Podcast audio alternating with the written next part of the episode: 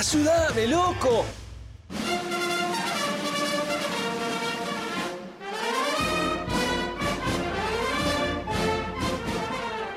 Y suenan estos tambores porque se viene una nueva industria nacional de la serotonina, este espacio en el que hablamos de las cosas que nos hacen felices a los argentinos y a las argentinas. Hoy, en vísperas de uno de los fines de semana largo más lindo del año, vamos a hablar de los feriados. Qué lindo. Qué alegría el feriado. Qué cosa bella, ¿eh? Y lo decimos desde acá que me arriesgo que ninguno de nosotros va No. a tener un feriado, pero no importa porque siempre estamos del lado de todo lo que sea alegría popular, descanso, Eh, reflexión. Ganar plata y no trabajar. Ganar plata el doble si tenés que trabajar y tenés la suerte de no ser un monotributista. Claro. Como mira. somos eh, todos nosotros en todos los ámbitos de nuestras vidas.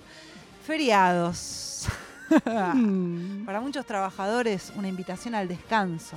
La posibilidad de irte unos días a la mierda. Qué lindo. De levantarte sin alarma.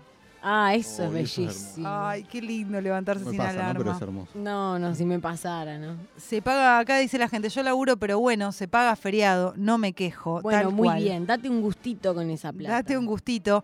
Pedí, quiero, eh, ahora que estamos al comienzo de Yo esta laburo y no columna, se paga. Acá otro más al que le toca laburar un feriado. Bueno, parece que los feriados son, eh, son los padres al lo final. contrario a la cero. Los Sí. feriados son Bueno, los yo creo- padres. yo creo que hay que organizar una buena purga de antiferiados. Sí. eh, o sea, limpiar el, el mundo de los Sí. antiferiados. Sí. eh, pero solamente eh, quedan como comprendidos los casos de personas que tienen que trabajar el feriado y tienen envidia, que yo creo que la envidia es un sentimiento necesario Sí, en la humanidad. Totalmente. Si presentás carnet de tengo envidia, eh, te salvas de la purga. El antiferiado, hablaremos de eso, es el que te dice, yo laburo igual, ¿viste? Sí. Como Ah. yo festejo trabajando. Bueno, ¿Pero ahora vamos a hablar pasa? un No, poco el- de eso. O el que vino de un mes de Qatar y después dice, no den asueto porque la gente tiene que trabajar. Hijo de Hijo de puta. Alrededor de la historia del mundo y de la creación de los calendarios ya empezaron a aparecer los días festivos, días que se determinan no laborables por razones religiosas, culturales o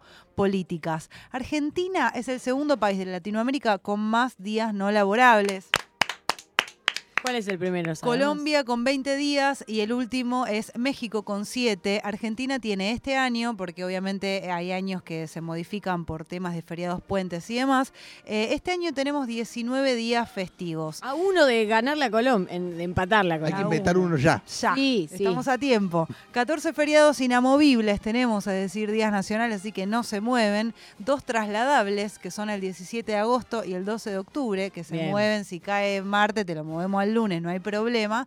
Y tres con fines turísticos, es decir, el famoso feriado puente que se pone entre feriado y fin de largo. Qué Un lindo. Gran invento invento fabuloso. argentino. Sí. ¿No es del Invento kirchnerismo? argentine. Sí. Sí. Sí.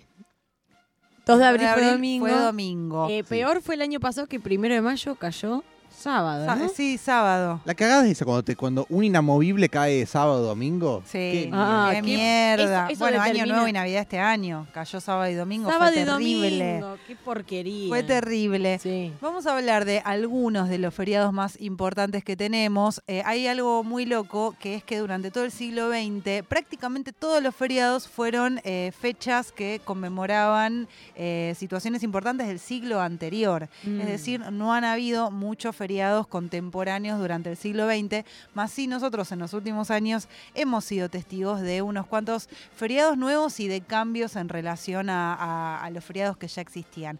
Voy a empezar igual con mi feriado favorito, con mi feriado predilecto, que es el de carnaval. Ah, A mí me encanta el feriado de carnaval porque siempre son cuatro días, porque cae cerca de mi cumpleaños, porque hace calor, porque me gusta el y carnaval. tiene algo lindo que es que te acorta un mes ya de por sí corto. Ya de por sí Y hace calor, Sí. todo está bien. Febrero se acorta todavía un poco más. Eh, Carnaval eh, tiene un origen de celebraciones paganas que luego que tenía que ver con celebrar la fertilidad en las regiones agrícolas y luego es una festividad que se incorpora dentro de la tradición cristiana. Sucedió algo este año que me enteré de un dato que traje hoy, porque viste que está esta cosa de, como decíamos recién, bueno, el kirchnerismo eh, eh, impuso a los feriados, ¿no? Como el peronismo siendo propulsor de un montón de Sí. feriados, lo cual es Del- cierto. de, la, de la planerización de la país. planerización. La Alguien se quejaba, alguno de estos derechosos se quejaba y decía, ¿cómo puede ser que tanto feriado en carnaval? Y otro le responde, sí, ¿sabés que el, el feriado de carnaval lo impuso el kirchnerista Pedro Aramburu? lo cual es eh, muy... Aramburu que aclaramos siempre que no es nada No de es- nuestro Aramburu. Eh, Claro. porque nuestro Aramburu es uruguayo. Es uruguayo. El general Pedro Aramburu, en la autoproclamada Revolución Libertadora, saca el feriado, o sea, lo, no lo saca, lo, uy, pasó algo ahí, Oh. estamos todos bien, perfecto. no Un pasó día- es un nada. día Es un complicado. día raro. Sí. Establece que en 1956 establece el feriado de carnaval. Bien. Ya durante los años 40 y 50, durante los gobiernos peronistas, ya existían los corsos, ya existían eh, los bailes y las fiestas organizadas en los clubes con disfraces y con carrozas y demás. Entonces cuando se hace en el feriado de carnaval, esto empieza a propagarse cada vez más eh, en los carnavales que conocemos tanto acá en la ciudad de Buenos Aires como en tantas partes como en Corrientes, en Gualeguaychú y en, y en otras partes. Hay uno en Lincoln, creo que es muy conocido. Mm. Sin embargo, eh, bueno, el feriado de carnaval es una de las cosas que se prohíben en los primeros meses de la dictadura militar. Ah. A mediados de 1976 se saca el feriado de carnaval y se empiezan a prohibir cosas en relación a la celebración en las calles que atentaban contra, bueno, la moral y las buenas costumbres. Y también era todo el surdaje ahí jodiendo las pelotas. Se prohíbe cosas como, por ejemplo, el uso de disfraces, sobre todo si estos disfraces eran eh, eh, disfraces de las Fuerzas Armadas, es decir, no te podías disfrazar de milico para joder eh, un rato. Que medio que es eh, el chiste del carnaval. El carnaval como cuestión, no como institución o como feriado, sino Sí. como, como evento. Sí. Ocurre para poder liberar un poco del yugo a las masas y que se permite una especie de, bueno, el pobre se disfraza de rico, Tal cual. eh, que, que- que se permita un poco esa risa. Tal cual. En el año, bueno, se prohíbe se- el, el- el carnaval, además, en plena dictadura, terminan siendo los corsos espacios perseguidos, ¿no? Mm. Como eh, de, de cierta rebeldía. Entonces, medio que eh, desaparece, y utilizando esa palabra eh, un poco en el contexto, es raro también, Mm. pero desaparecen también los corsos, que vuelven a aparecer gracias a la señora Cristina Fernández de Kirchner, que en el año 2010 reanuncia la vuelta de los feriados de carnaval de la siguiente manera. Nosotros no le decíamos carnaval, le decíamos ir al corso. En La Plata, por lo menos, era ir al corso, ¿no? Y todavía tengo fijado en mi memoria un día que mamá me llevó al corso con mi tía, fuimos en el micro hasta, hasta la calle 7, donde se hacía el corso, y me acuerdo que mamá bajó primera, y cuando yo fui a bajar, había un señor disfrazado de oso polar. Yo en ese momento no entendía muy bien, un oso polar gigantesco blanco que me bajó del, me tendió los brazos y me bajó del micro. Yo lloraba y gritaba como una marrana, pero la verdad que me quedó fija esa cosa de, ese disfraz, de ese oso polar blanco, que no sé eh, si alguna habrá, pensado que iba a bajar a una futura presidenta del micro en el corso, pero la, suer- la suerte que son las cosas que pasan en la vida. Eh, esta reivindicación, que es un fenómeno cultural profundo, no solamente urbano a través de las murgas que alegran la vida, sino que también tiene fuertes connotaciones con la cultura de nuestro país, el carnaval en Gualeguaychú, en Corrientes, en la quebrada de Humahuaca, son patrimonio cultural. Por eso, en el 2011, el primer año, el primer año del tercer centenario, vuelven los carnavales a la República Argentina. Le aplaude la gente, por supuesto. Ese día Cristina también anuncia una noticia importante que es el cambio de la denominación de lo que conocíamos hasta ese momento como el Día de la Raza. Vos podés creer que durante años y años y años le dijimos Día de la Raza a... eh, lo que también le dijimos durante mucho tiempo, el descubrimiento de América, conceptos sí, que por suerte pudimos desarmar y eh, se anuncia el cambio de este día hacia el Día de la Diversidad Cultural. Eh, también tenemos otro feriado bastante contemporáneo que es uno que nos pasó hace poquito, el Día Nacional por la, de la Memoria por la Verdad y la Justicia, el 24 de marzo, que ha sido siempre un día de movilizaciones masivas desde el regreso de la, de la democracia.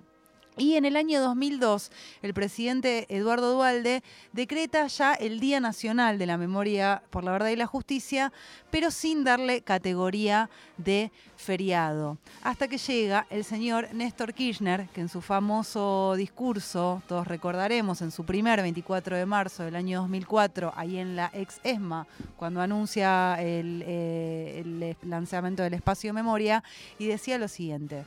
Porque muchos especulan, porque muchos están agazapados y muchos esperan que todo fracase para que vuelva la oscuridad sobre la Argentina y está en ustedes que nunca más la oscuridad y el oscurantismo vuelva a reinar en la patria.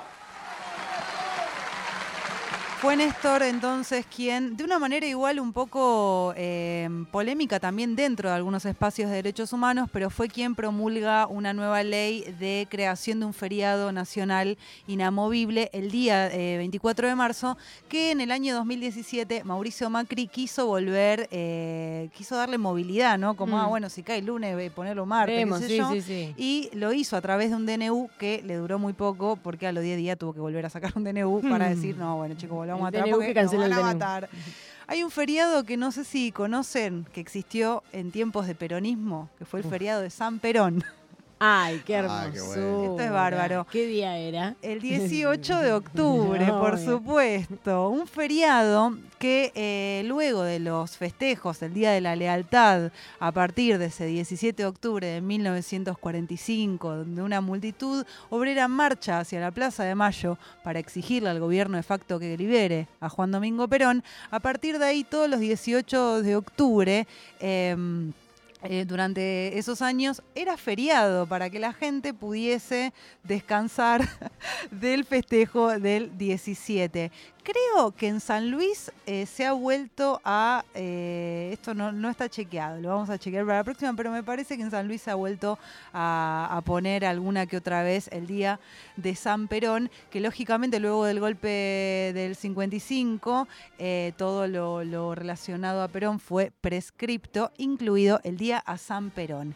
Y vamos a uno de los últimos casos, que fue el feriado de los campeones, el año Oh. pasado. Recordamos, cuando salimos campeones, cuando salimos a las calles, que fue igual como un mes y medio de feriado Me- mental. Qué lindo.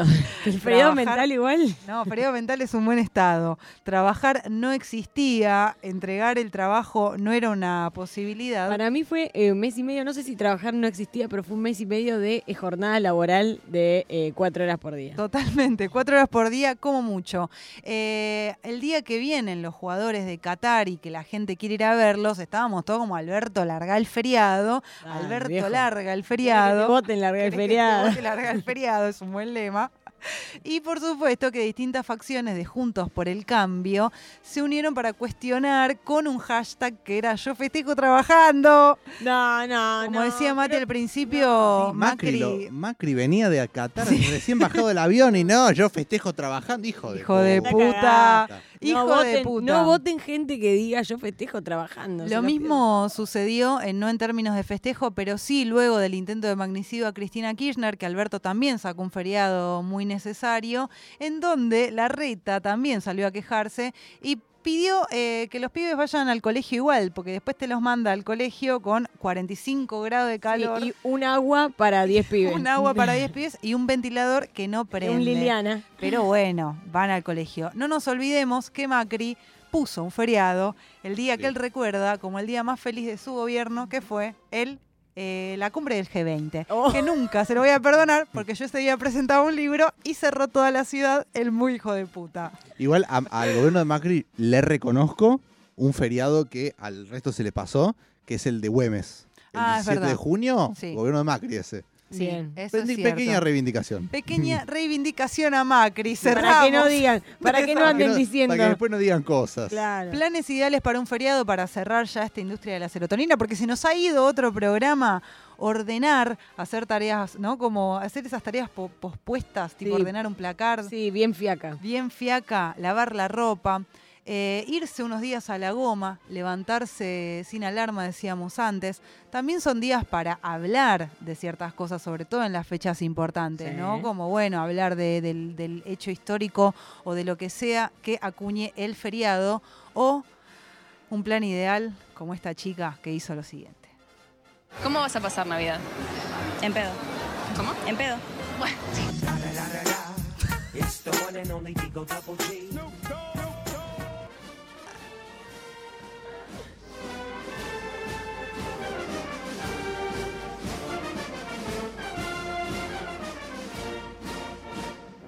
Aramburu, Maru Amabile, Lía Copelo. Ayúdame, loco. Ayúdame, loco.